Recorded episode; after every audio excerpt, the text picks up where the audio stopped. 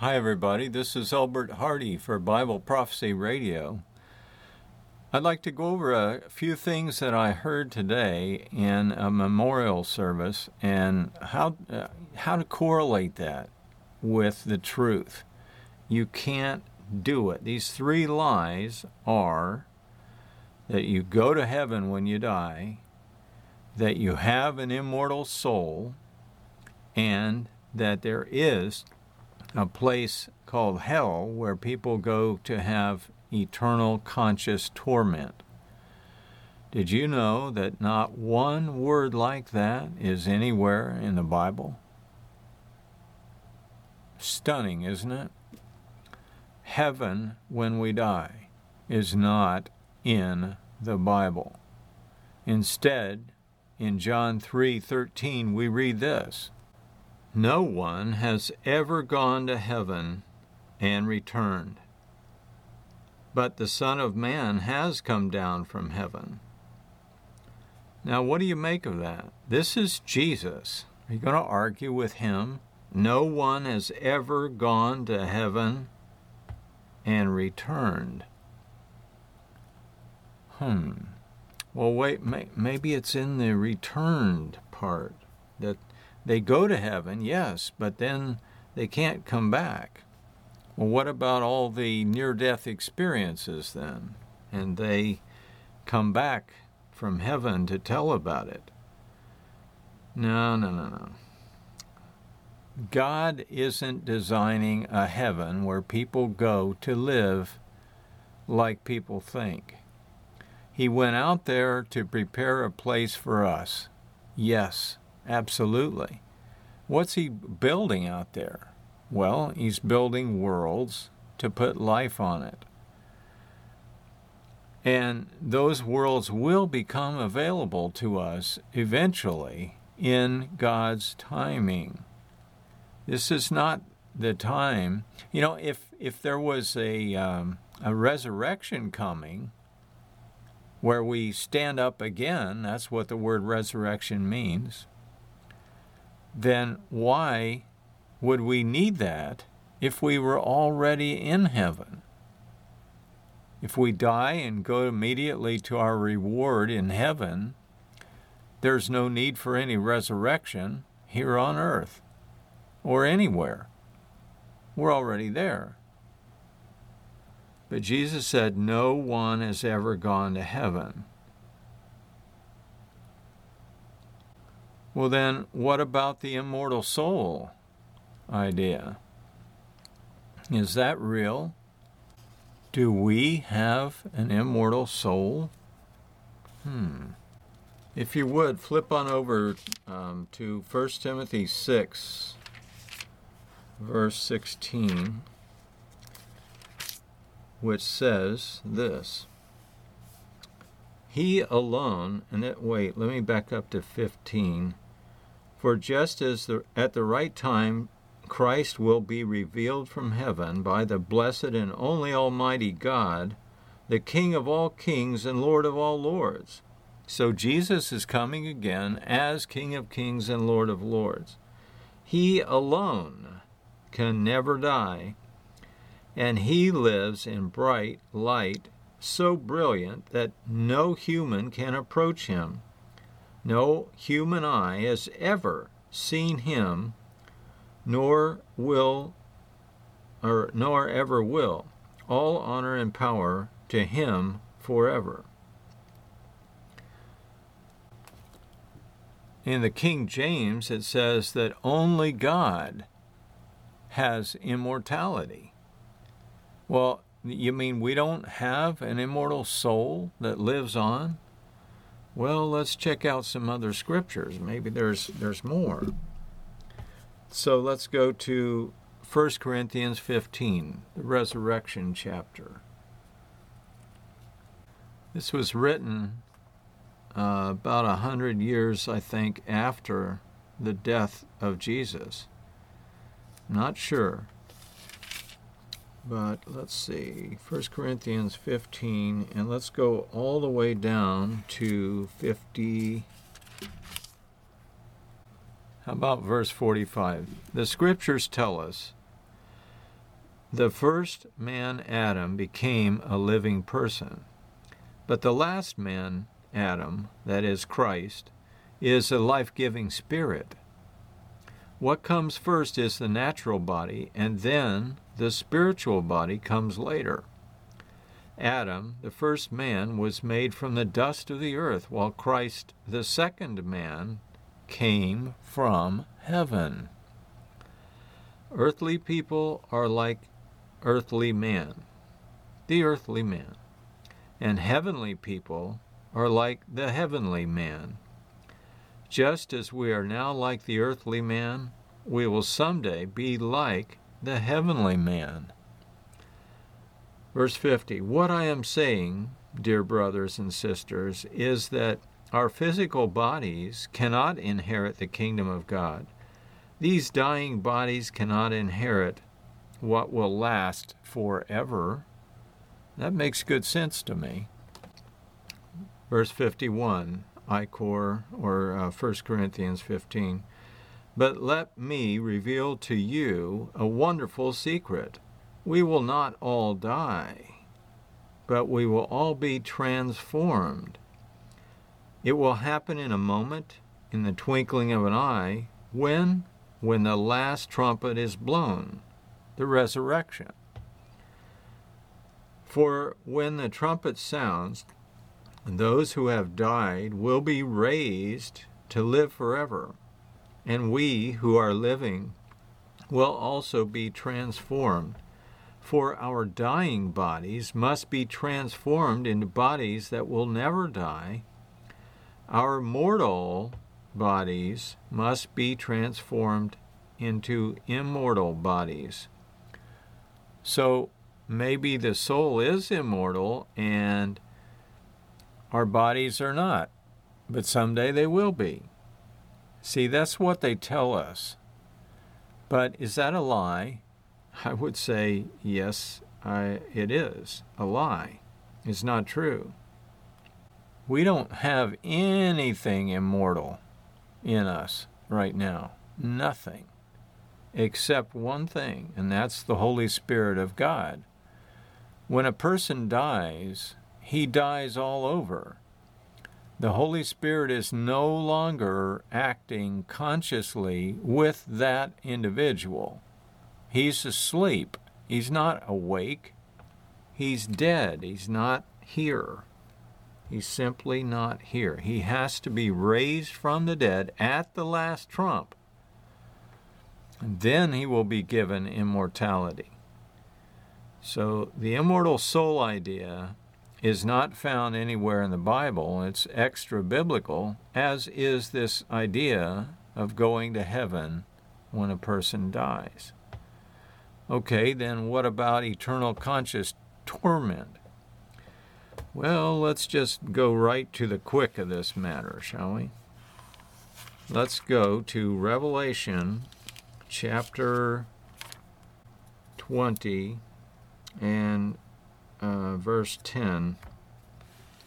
Then the devil who had deceived them was thrown into the fiery lake of burning sulfur, joining the beast and the false prophet, and they will be tormented day and night forever and ever. Wow. Now, how do I handle that mouthful? That's a big one. You've got the devil, the beast, and the false prophet, who will be tormented day and night forever. It says so in black and white very clearly. And this is John writing down what the angel revealed to him.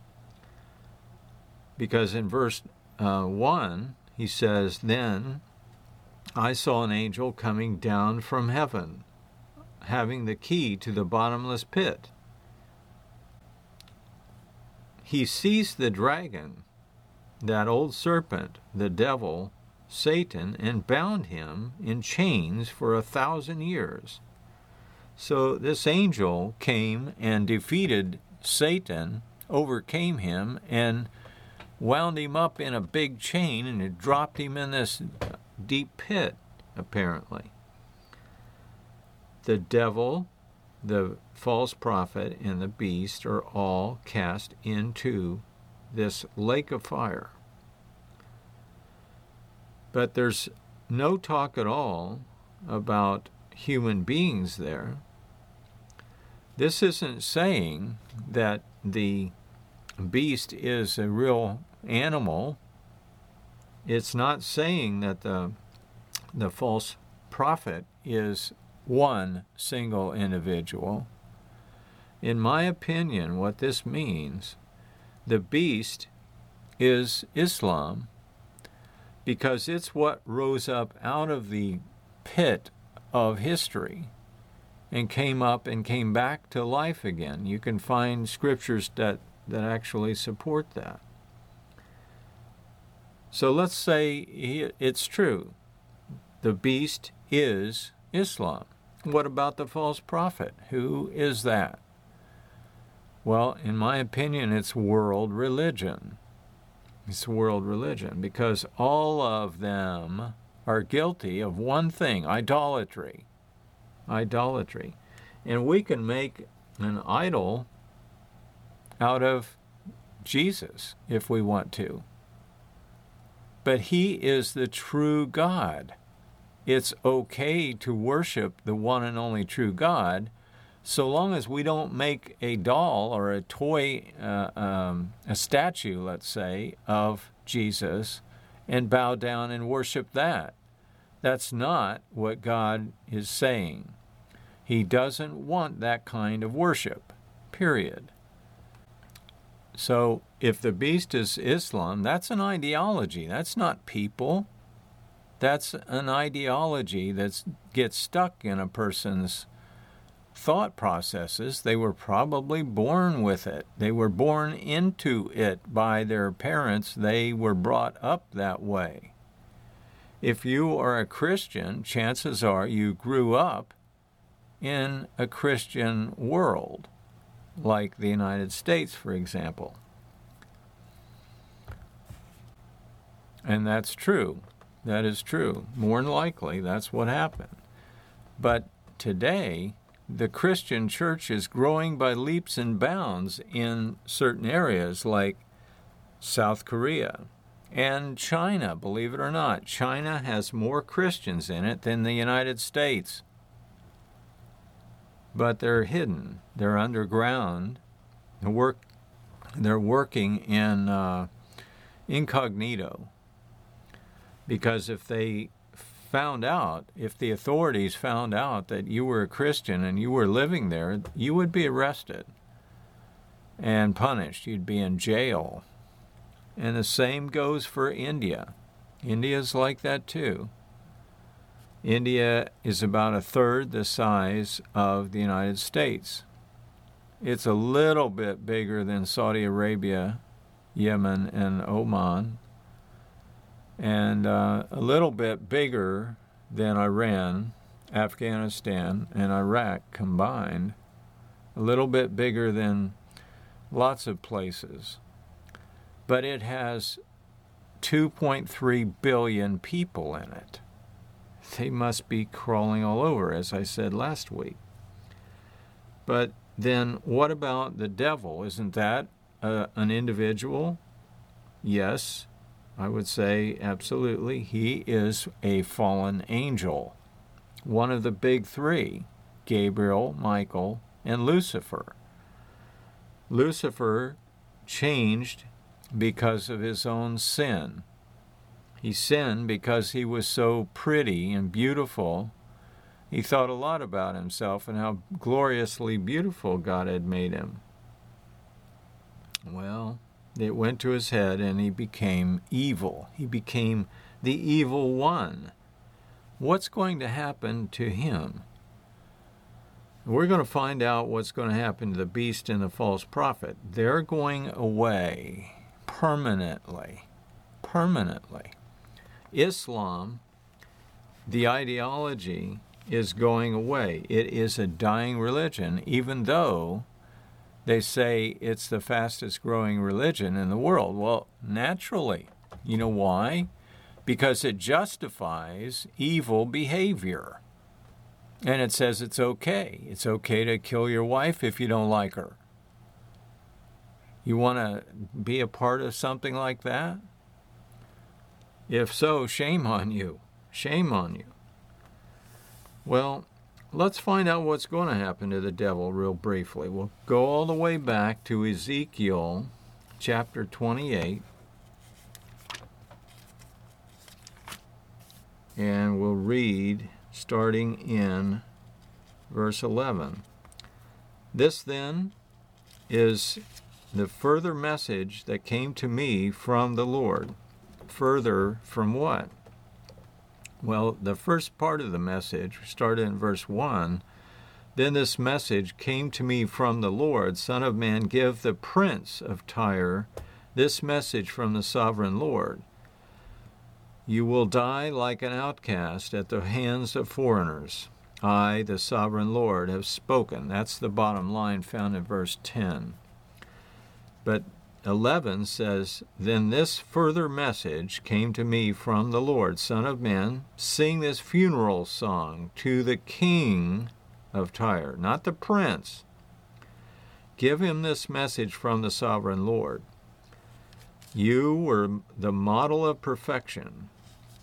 The, you were full of wisdom and exquisite in beauty. You were in Eden, the garden of God. Your clothing was adorned with every precious stone. And then it gives a list. All beautifully crafted for you and set in the finest gold.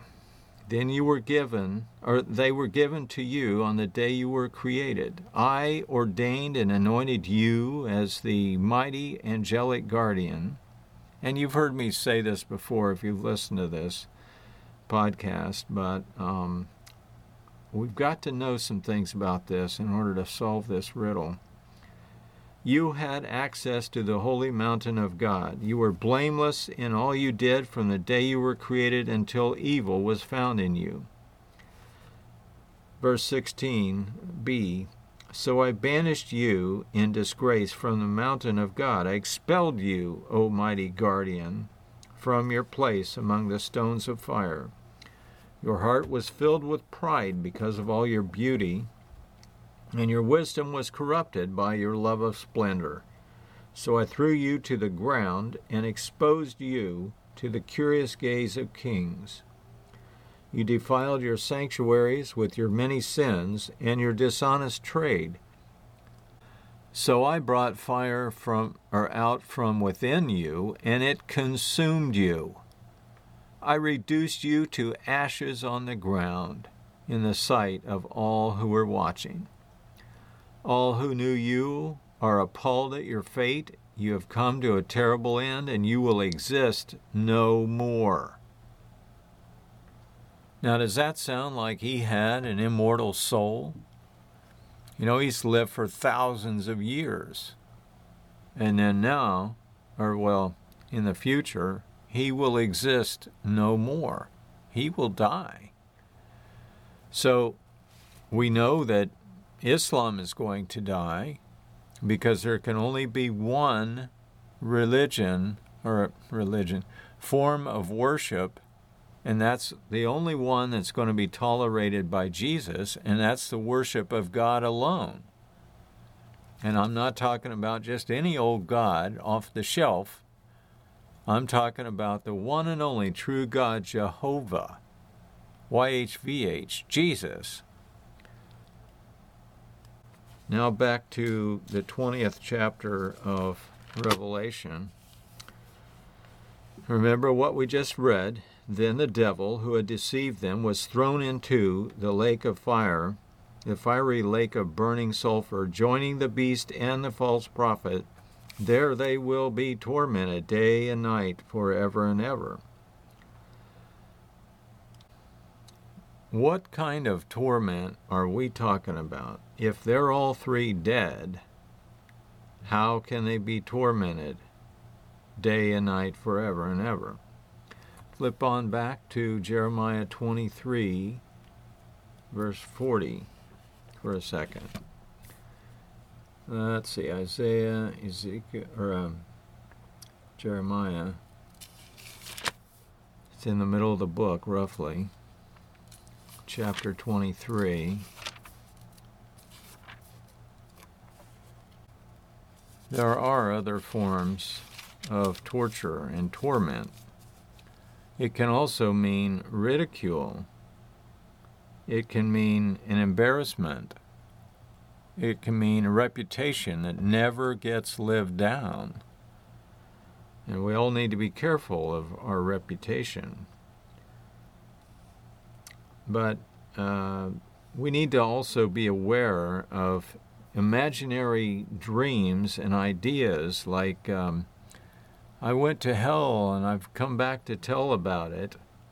That's an imaginary dream that are flagrant lies that lead my people to sin. Now that's in verse uh, 32, chapter 23 of Jeremiah.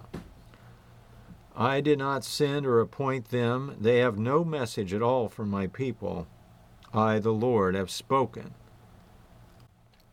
And I don't care if it's done by a sweet, beautiful little boy. It says he went and saw his grandpa or whatever. No, no, no, no, no. No. It doesn't add up. Look at verse 40. And I will make you an object of ridicule, and your name will be infamous throughout the ages. This is what I believe he's trying to tell us. We have arrived at the Bible through many different translations into um, Greek or from the Greek into the Latin, the Latin Vulgate, and down through the ages through King James and other people we have arrived at the Bible the way it is to us today. And if we're not careful how we read it, we'll read it read into something taught by the Catholic Church which has no business being in the Bible. Because it's not in there. We take in extra doctrines and pretend like we found it in the Bible.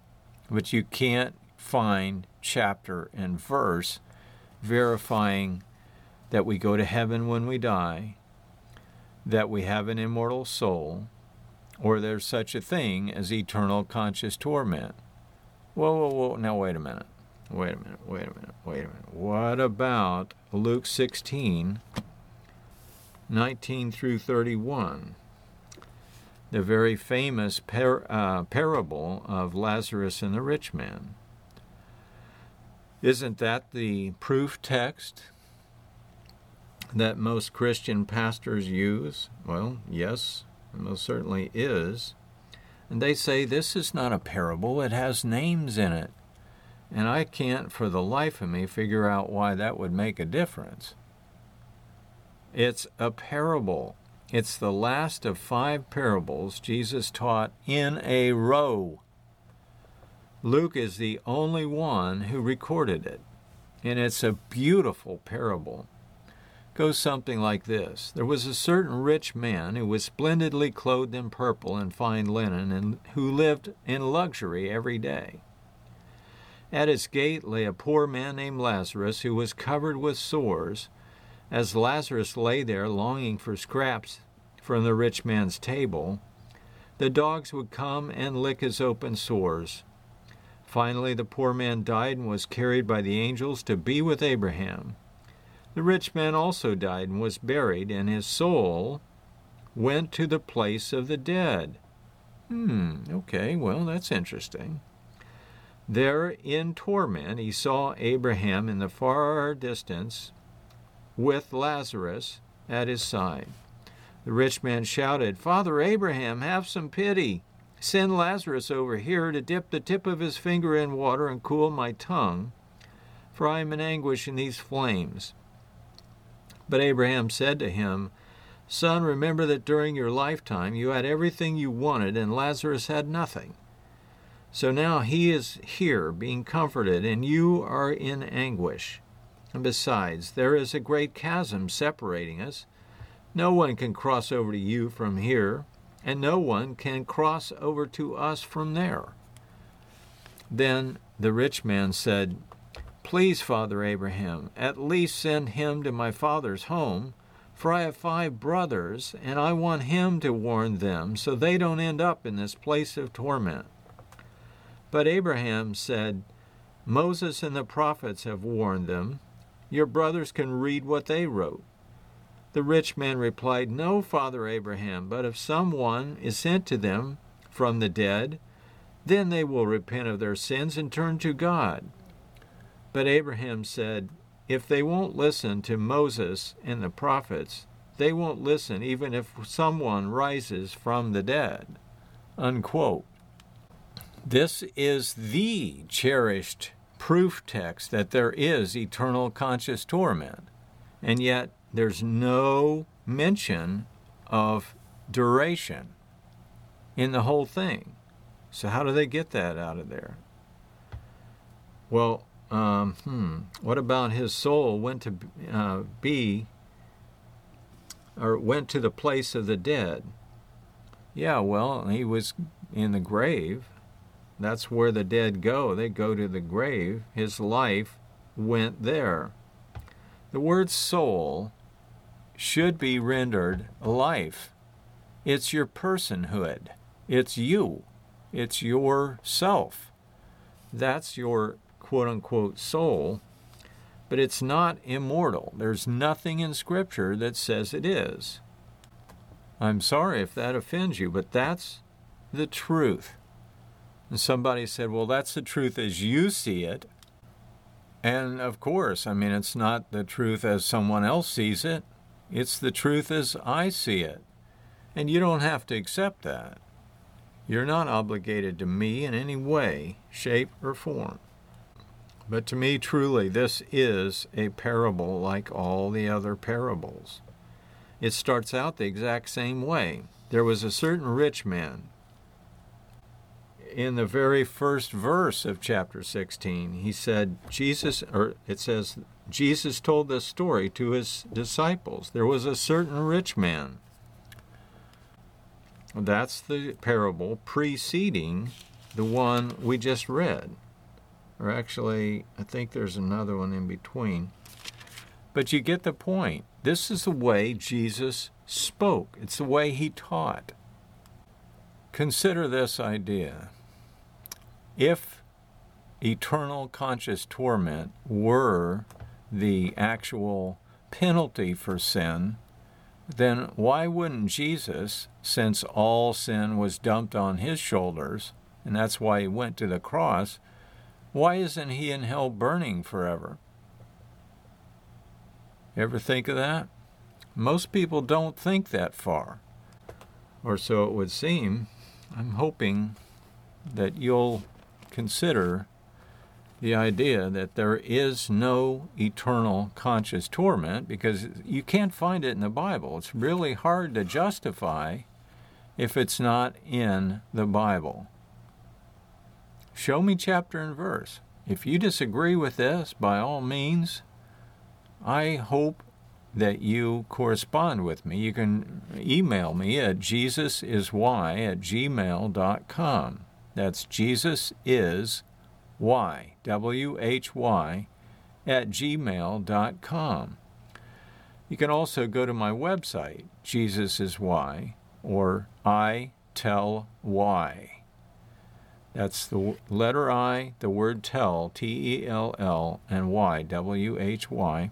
You can read all my books for free. There's no advertisements on that website.